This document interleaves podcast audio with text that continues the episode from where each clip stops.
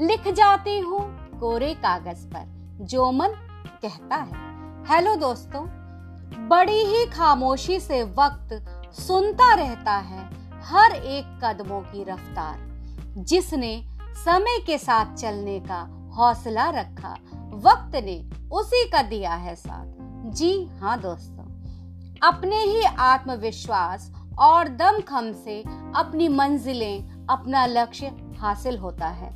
कोई दूसरा हमें हमारी मंजिल तक पहुँचा नहीं सकता। इसलिए खुद की कोशिशें ही हमें कामयाबी दिलाती हैं। कुछ ऐसी ही अभिव्यक्ति है मेरी इस कविता में। मिलेगी मंजिल।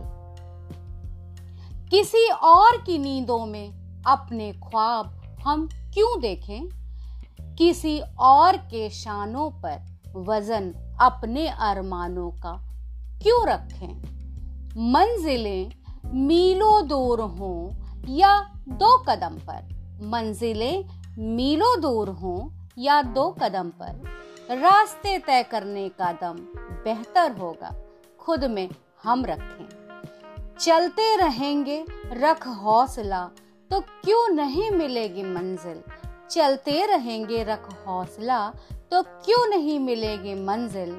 औरों से छोड़ उम्मीदें सारी एक खुद पर, एक ईश्वर पर भरोसा रखें। औरों से छोड़ उम्मीदें सारी एक खुद पर, एक ईश्वर पर भरोसा रखें। थैंक यू सो मच दोस्तों, मुझे सुनने के लिए। Thank you so much thank you so much